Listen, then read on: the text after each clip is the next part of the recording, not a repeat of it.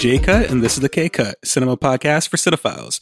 I'm James. I'm a content creator and a stay at home husband. I produce and release music under the A List Boutique Paul. I'm one half of the Prefer Not to Say podcast, and I am a part of the Films Fatale team. And I actually finally released my first article for my column, Guerrilla Film Fair, and it is on Robert Rodriguez El Mariachi.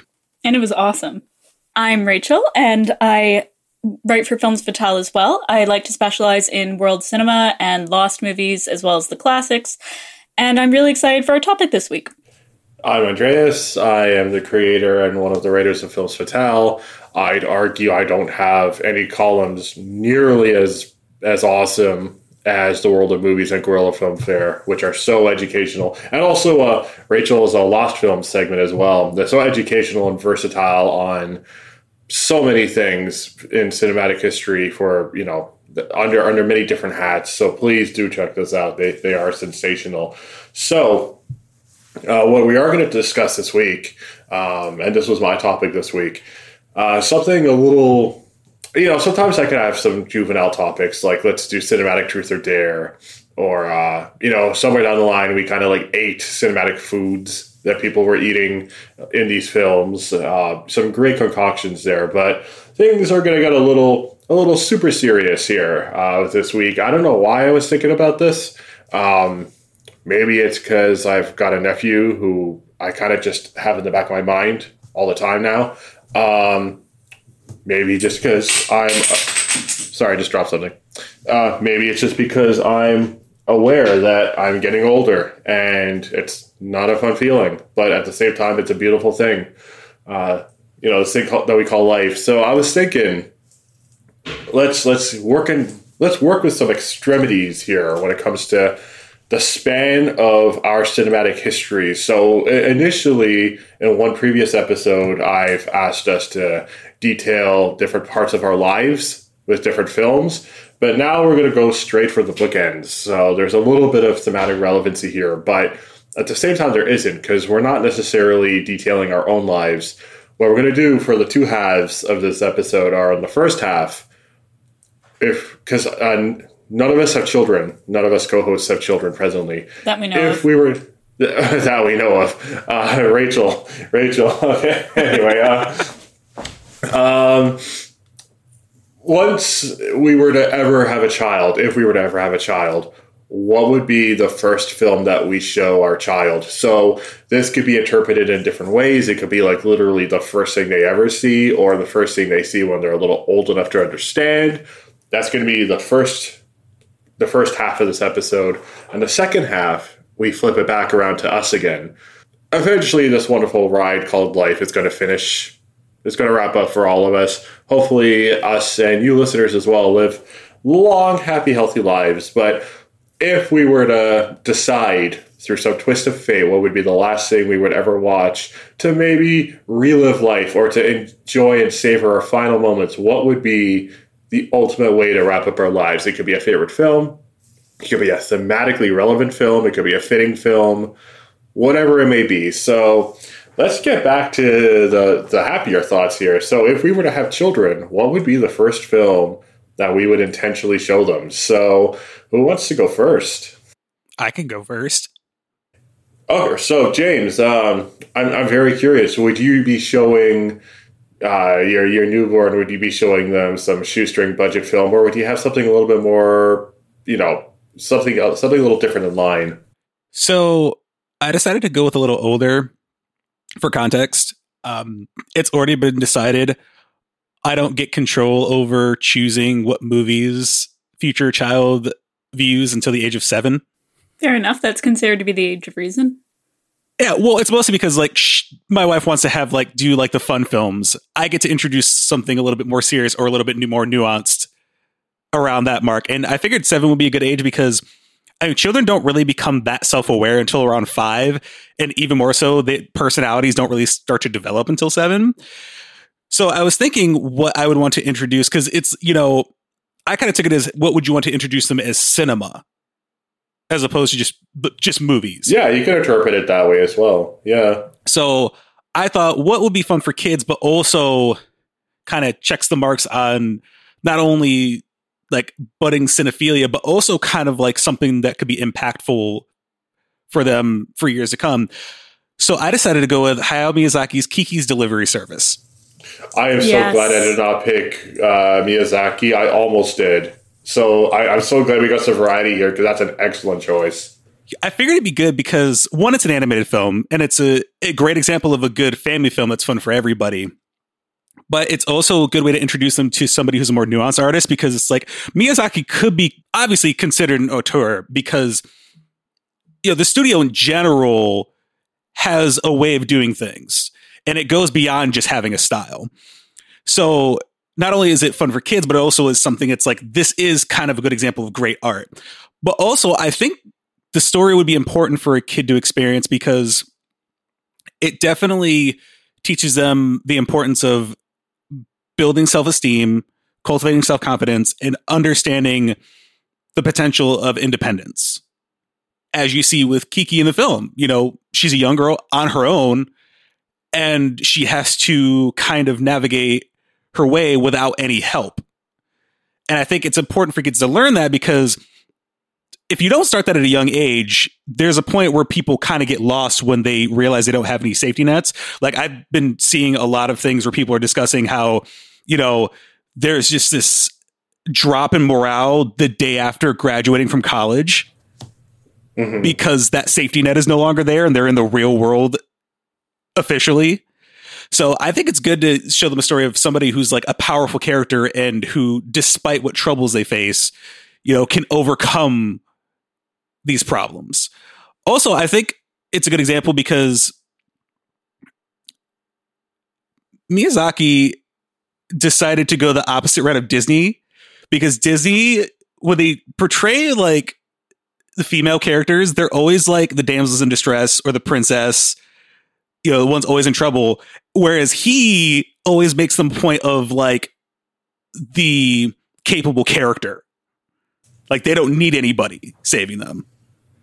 And children as well. Like they're not. Oh yeah, like, like, it, it- yeah, children are actually taken seriously. They're not treated as kids.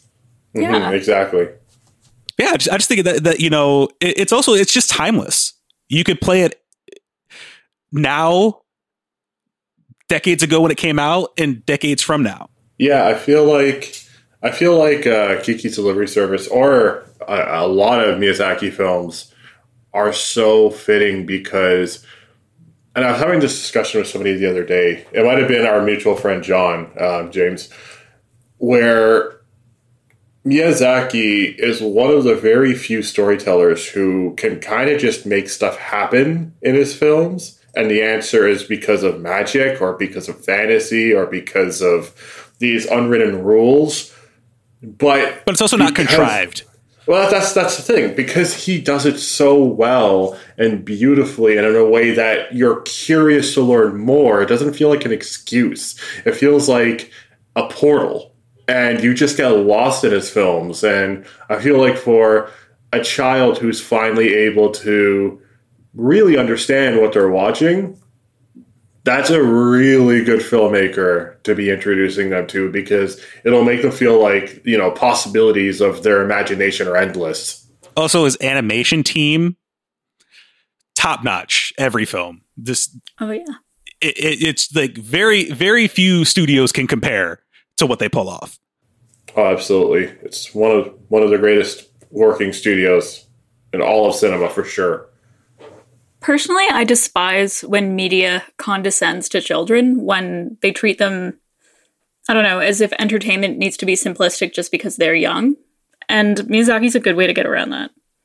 Yeah, because like a lot of uh, a lot of kids' entertainment either resort to fart jokes and toilet humor, or to the same jokes all the time, and you can pinpoint exactly what which ones I'm referring to. Like if somebody does something awkward and it cuts to people looking kind of stunned and trying to move on, or if they're uh, you know, if like there's so many like cookie cutter jokes that are in all of these kids' films, and it basically destroys the imagination behind storytelling.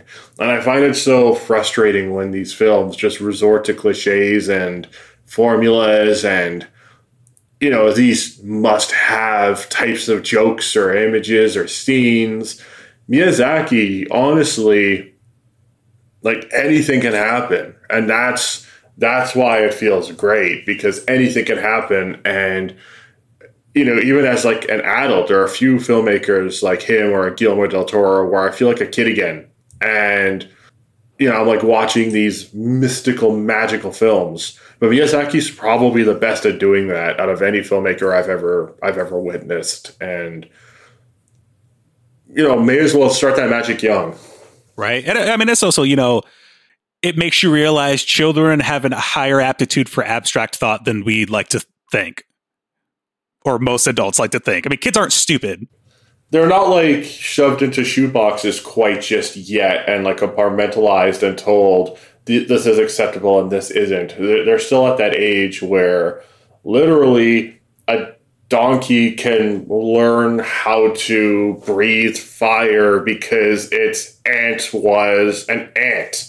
I don't know. Like none of it would make sense. Perhaps a fire ant. None of it makes sense, but to a child it does. And Miyazaki plays into that notion where it's like, well, if that can exist, why not this? And he plays ball with these kids in a way that like a Mr. Rogers would, or you know, so many of these uh, these storytellers that actually don't just sell to kids; they understand kids, and there's a very big difference of that, and it ends up in these breathtaking, timeless pieces I think that's already a fantastic start. Rachael, what about you? What would you be showing your child first? You know, at any age. Also, yeah, you can define what age you would be showing them. Well, mine comes with a bit of a story. So, when I was in my early teens, uh, my dad and I went to a screening of silent films that was held at our local theater. And it was the first time I'd ever seen a silent movie. I was really excited and you know, the other kids at school were like, oh, why are you going to that? It's black and white, it's silent, that's so boring. And when I got there, I was watching the movie, and in the front row, there was very loud shrieking and giggling by a group of people who were clearly delighted with this movie, and they were all four or five years old. Wow. So the movie was Buster Keaton's Sherlock Jr., as well as a couple of shorts. And it got me thinking about those silent comedians. Uh, Chaplin, Lloyd, and Keaton are the ones on my mind. Mm-hmm. And every time I've shown them, no matter which country I'm in, no matter the age of the audience, there's something universal. There's something that they can find joy in. It could be the sophistication of the comedy, it could be, haha, man falls down, it's funny. But I always think of those four and five year olds in the front row of the theater giggling over Buster Keaton, even though that movie was about 90 years old at the time. And so I think in honor of that, I will show Sherlock Jr. to my future kid and get them hooked on silent cinema forever. Not gonna lie, I almost went with the General yeah? as my pick. Yeah, because uh, uh, that's the only Buster Keaton movie I've seen, but I saw that in school and I don't remember when. But silent cinema is the perfect medium for kids from birth to about five because it's like, you know, they don't really care about dialogue and they're not concerned with it. It's all visual. So also like, you know, the what they were able to pull off in the silent era has yet to really be topped in, you know, the following eras of comedy. I think in many ways silent films explored more of cinema as a medium than the talkies did. I almost went with uh, City Lights actually. So I there think uh, we're all on the same page. What I feel like really works with with these films and like Sherlock Jr. especially, you can go as young as possible, even if they can't read. Like, so the title cards just aren't going to do anything because the visual dialogueless storytelling kind of just pertains to anyone. And like you said, people, you know, these kids who are like four or five having having a ball. Maybe they don't understand the brilliance of what Buster Keaton is doing with this this life, trying to transpose himself into a film because he's a projectionist wanting to be a part of a, of a major motion picture. Mm-hmm. But they do understand that Man Fall Down is hilarious, and especially the way that he does so is is really funny. So. And I compare yeah. it to the jaded middle schoolers I was talking to earlier that day, who were all like, "Why would you go see a silent movie?" And the four and five year olds haven't learned that you need to be cool and up with the latest things yet. So it's a right. point where they can just experience joy because it's joyful. and it's one of those things where when you're an adult, you become so explorative. Hopefully, you become explorative, and the unknown isn't lame. The unknown is a new thing to try. But when you're a child, yeah, you haven't been overridden with the this programming to think that I don't understand it, so therefore it must not be good for me.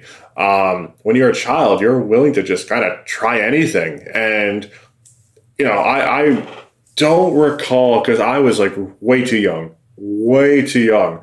But I was familiar with Charlie Chaplin, even just as a person, because I think there were shorts on on TV back when I lived in South Africa. Um, I was just familiar with him enough that when I saw people dressed up like him or I just saw the image, I recognized it. And I recognized, oh, it's that funny guy. I don't know his name, but I recognized it. And I recognized that it was impactful enough that it really left a mark on me. And I'm sure, you know, whether it's Lloyd or, or Keaton, you know, that would have the same effect.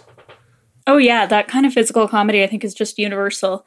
I've also heard a story that the movie Modern Times with Charlie Chaplin was taken to places where, you know, Modern Times is all about what was then the contemporary workplace, the factories, things mm-hmm. like that. And they took this film to places where there had never been a factory and they showed it to people and people were still rolling on the floor. Yeah, because uh, it's one of those things where you don't have to be in the know to understand. And, you know, he was trying to say something with modern times, great dictator, um, circus. But I feel like City Lights, which doesn't really have thematic relevancy of any sort outside of maybe good karma, trying to do positive things, even if society's turns its back on you. It's more a stripped down story, and perhaps why it's his most is most breathtaking because it's as open of a story as he could tell. But yeah, even in these other films, where whether it's the Gold Rush or The Kid, where it has these very clear cut premises. Um, yeah, it's applicable to anybody. You don't need to be a parental figure to understand the kid. You don't need to have gone through a recession and the gold rush for the gold rush. You know, you don't need to actually identify with what stories he's telling in order to understand why they're amazing. Yes, absolutely. For mine, um, it, it's hilarious because I sincerely was thinking Chaplin specifically, but still silent cinema and Miyazaki for my own. But ultimately, I ended up going with uh, something that's always been on my mind is how Disney not only was an animation studio that was meant for kids, but it was also like just at one point it took its art more seriously than anything else, more seriously than itself as a business.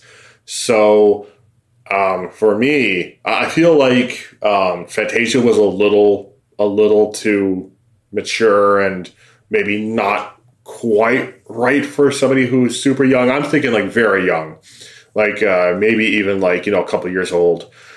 I went with Bambi. I feel like Bambi is so riveting, especially for a child. Like this multi-layered story on the cycles of life, and it even like has brushes with death as well, which is you know pretty serious. But I feel like it, it handles it insanely well for somebody who might be a young child watching.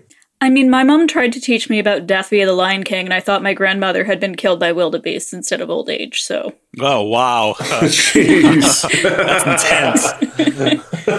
okay, well then, I don't know. Then, well, I mean, you don't really see the death in Bambi, but I mean, you kind of hear it. So I don't know. Maybe it's similarly a scarring and uh, misinformative. I don't know, but. I feel like the art style, like uh, this is when Walt Disney and company were still trying to tell like visual suites almost like uh, like an like an orchestral masterpiece. So like you know like the the forest fire or you know the spring blooming, you know the the snow falling. It's just so stunning to look at and to see you know this little deer and his friends kind of just aging and and being a part of life. This crazy thing called life.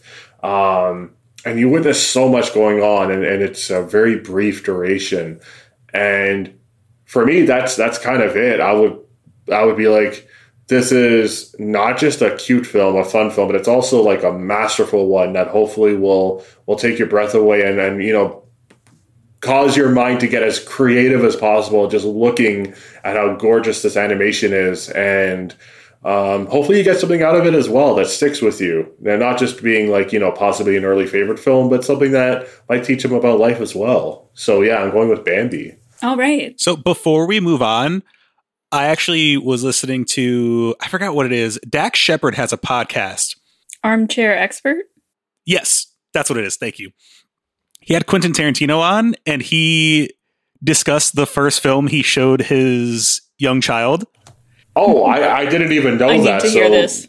Yeah, that's not why I came up with this premise. That's what a coincidence. Yeah, okay, yeah, I'm curious. So he thought because you know I don't even know how old. I think his son's less than two at at this point. I think oh, still yeah. is maybe, but he said, okay, so he watched the movie in parts, right? Because you know he needed his attention for like about 15 minutes before he'd kind of divert, but um, he ended up playing because he wanted to show him he thought a good one would be Minions, but he ended up putting on Despicable Me 2 without realizing it. So what he would do is he would show like 15 minutes and then he just kind of like go off and play and do his own thing. So when he get back to when they revisit it, he'd like go back a, like five minutes and then watch it in sections, and then eventually they got the whole way through. So yeah, he says the first movie he watched with his son was Despicable Me 2, which is kind of funny because he also complained that um because he he tries to avoid Netflix, but that was the only way he could watch it. Aww. And then Dax explained a movie that he showed his kids and I don't know, it wasn't the first one, but he showed his kids Pee Wee's Big Adventure. And that would be they just didn't get it. And, he, and Quentin was like, no, you're supposed, he's like, did you show them the show first? Pee Wee's Big Playhouse or, or Pee Wee's Playhouse or the movie first? He said the movie no, first. He's like, he's yeah. like, no, you're supposed to show them the kids show first. Cause I'm like, yeah, Pee Wee's Big Adventure is not something for kids. It's just too weird. Oh my goodness. Well, uh, you know, you know, things are, are quite strange when uh, when Quentin Tarantino of all people chose a better, more fitting film for your child than Dax Shepard. You think that? I think Dax Shepard would pick a great kids movie. No, he chooses Pee Wee's Big Adventure. Like, like Large Marge would would horrify children. It would give them nightmares for the rest of their lives. I guess what I guess one thing they asked they asked if Pee Wee was supposed to be an adult or a child. Uh, I still don't that know. That is a good question. I still can't tell you. I don't honestly. Uh, I wouldn't even show a kid like Pee Wee's Playhouse because I'm not gonna lie. There's never any explanation for the word of the day, so the first time you see that is terrifying because they're like freaking oh, yeah. out over it. I'm just like, because I, I, watched it, it got syndicated by Adult Swim, and I'm like, oh, Pee Wee's Playhouse. The first time that happens, I'm like, why do ki- why would kids watch this? This is terrifying. I think they were tougher back then.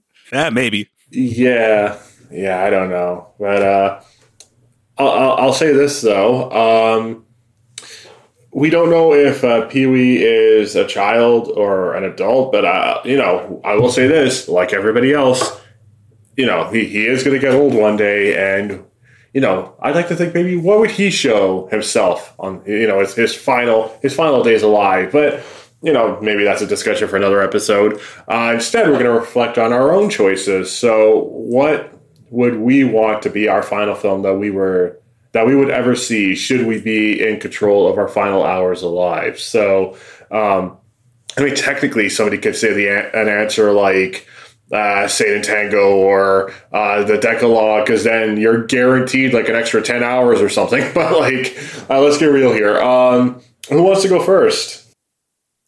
I will. So the only proper answer for this question is the final episode of Six Feet Under, but that is television. So, um, that's I fair. thought a lot about this because it all depends on what your take is on death. Do I want to be kind of ironic and funny? Do I want something that's personally meaningful to me? Or do I want something very depressing that faces it head on? Death, it's coming for you. But I eventually settled on Harold and Maude. Hal Ashby, Ooh. 1971, because it is about death, but it's also about life and about embracing life and learning to live again when you feel like maybe you don't know where you're going. And it tackles so many taboos and such hard subjects, but yet there's this joy that is through the whole movie. It's just such a incredibly life-affirming piece that I think it would be a great thing to slip away to, to especially with that cool soundtrack. I also plan to be a wild old lady like Maude, so I feel like that's uh, that's a fantastic answer because I feel like even if it's very brief and even if the the feeling doesn't doesn't last long. If you're afraid of death for like a very split amount of time, it feels like it's going to be okay. So it's definitely an assuring, darkly comedic take that might be comforting for some. What's yours? I went with something a little different. For me, I feel like there's kind of like one main answer where for me this is the embodiment of not just life but the entirety of the concept of life as far back as as we've discovered you know through archaeology and and science and history, and that's uh, that's the tree of life. I went with Ter- Terrence Malick's tree of life. I feel like I knew that it. was one I thought of too. I, I, was thinking about it too. I was like, should I go with tree of life? But I'm like, nah, Andreas is probably going to pick that one. James, exact same thing. what's What's hilarious is that actually wasn't the one I was going to pick. The one I was going to pick, I felt like was even more obvious because I brought it up before. I almost went with the red turtle, but I've discussed it way too many times on this pod. so I was like, let me go with something else. So you that was actually my plan B. So I, I'm glad I'm still predictable. so um, Tree of Life, I feel like Tree of Life, even if you're like a, a non-religious person, is such uh, an ethereal experience, and it feels like maybe this this other place that we might go to, whether it's nothing, whether it's an afterlife maybe it too will be as beautiful as as life itself is. And yeah i feel like that's that's one hell of a way to go. So yeah the tree of life. That's a wonderful pick Thank you, uh, James. What about you? Are you going to go with a bang or something subtle? Or well, in the midst of my thinking, when I was urging, I was like, you know what, Tree of Life would be a good way to go. But I'm like, nah, Andreas is definitely going to pick that one, so I got to go with something different. Oh, oh, this is terrible. I'm I'm starting to get predictable. so I don't know. I had a I had a hard time picking this one because I was trying to think like because like the thought instantly popped in my head what if so, what if i can't make that decision and someone decides a movie for me like that would be the worst thing in the world because like there there would be a oh, wrong God. pick. And they end up picking like Jack and Jill or something. It's like right? maybe you need to laugh before you die. And it's like, no, just, And what if it was your kid now. choosing and you showed them the wrong movie when they were little and now they only like terrible films? Right? oh, that's, oh, you did oh, something no. ironically and they just that's what I'm ruined saying. everything. Well, that's what I'm saying. Like you have the choice here. This is this is if things go according to plan. I mean, if I'm on my deathbed, I plan on to be marathoning movies. This isn't my pick, but one movie I definitely will watch right before my death is Tremors, and I'll tell you why. Oh, what? okay. No, it it was the first movie my wife showed me when we first started hanging out. Oh, okay. So there's there's okay that so, that that yeah, did a 180. Yeah, you weren't expecting that. Yeah, because she loves that movie. And then I and then I was awful and showed her Primer. So that's the second one. That's the true answer. so in going with the theme, I decided to pick a movie that I enjoyed, but I don't quite give as much hype to as a lot of other people. I decided to go with Mr. Nobody. Okay, so kind of similar to Tree of Life, where you're looking at all of these different iterations of life in a in a you know a greater a greater. Oh yeah, well I mean okay. it's it's kind of a you know a wild concept. You know, someone who is capable of experiencing every phase of life and every permutation simultaneously. Mm-hmm. So it kind of got me thinking because the movie ends in with him making a specific decision on which path he really wants to go even though it's it's still kind of weird because he's still experiencing everything all at once. But it kind of made me think at the end of the day you decide how your life went for you. Right. So no matter what way you spin everything there's always different sides you can look at it from. It kind of makes you think you know what? You can decide if your life was good or not regardless of what happened and I, I think that kind of like plays along with the theme of the film because at the end of the day, he chose a specific path that was best for him or what he really wanted, but it was also, you know, he chose the good regardless of all the bad in any of these iterations that he was experiencing.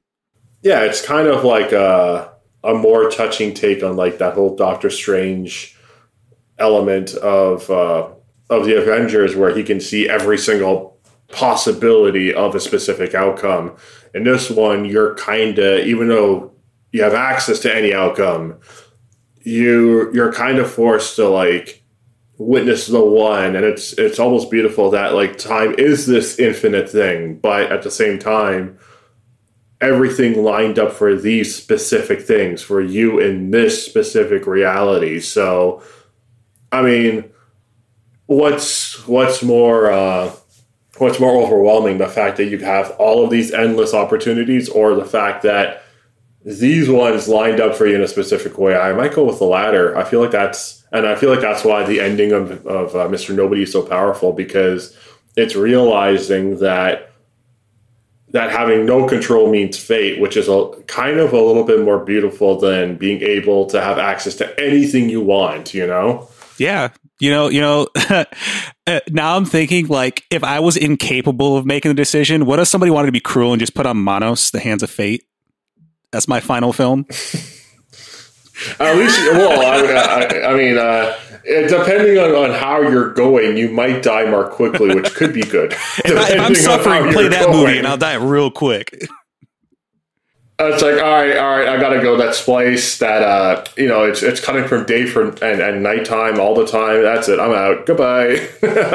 Not to get too morbid here. Uh, let's bring things back to the present because luckily uh, we're we're all doing okay, and we hope you at home are doing okay as well. So we're gonna bring things back to the present and just do our weekly recommendations. But we're also gonna live in the present and. Uh, you know, you could communicate with us, and Rachael's going to tell you how. Yes, so we are on Twitter, Facebook, and Instagram under the K Cut. And if you want to join in our upcoming smorgasbord, which we are going to be recording next week, my goodness, um, we have El Topo, Road Racers, The Caine Mutiny, and The Flowers of Shanghai coming up. Wonderful, yeah, that'll be uh, that'll be fantastic. For now, we're going to do our, our weekly recommendations. So, who wants to go first? I will. Okay. So I thought of one movie, and it's because it's about parenthood, but in a very strange way, and that is Starbuck. I won't give anything away about the premise, but it's very funny, a little. Yeah, it's very funny, a little chaotic, but you've got to watch the Quebec version and not one of the up, uh, umpteen remakes. So, go go watch no. Starbuck. It has to be. It has to be the the OG one. That's uh, one of my girlfriend's all time favorite films. Oh, awesome. Um, yeah, I actually discovered it, or like I knew about it, but I actually watched it the first time through her, and that's actually going to be what my answer is because you know James kind of got me thinking about uh, what my case is, and it's actually thematically relevant. Uh, very first date Victoria and I ever did, we went to go see Interstellar, so that's going to be my my weekly recommendation. I feel like it was kind of lukewarm with its reception upon release, but I don't know. I feel like it's holding up pretty damn well, and I feel like its concept of time, especially as a relative instrument in this grand scheme known as the, the vast universe, plus its very accurate depictions of of space travel, um, you know the use of the usage of black holes. I feel like it's a very fascinating film, fantastic score, um, very moving. I would argue it's uh, it's Christopher Nolan's most moving film.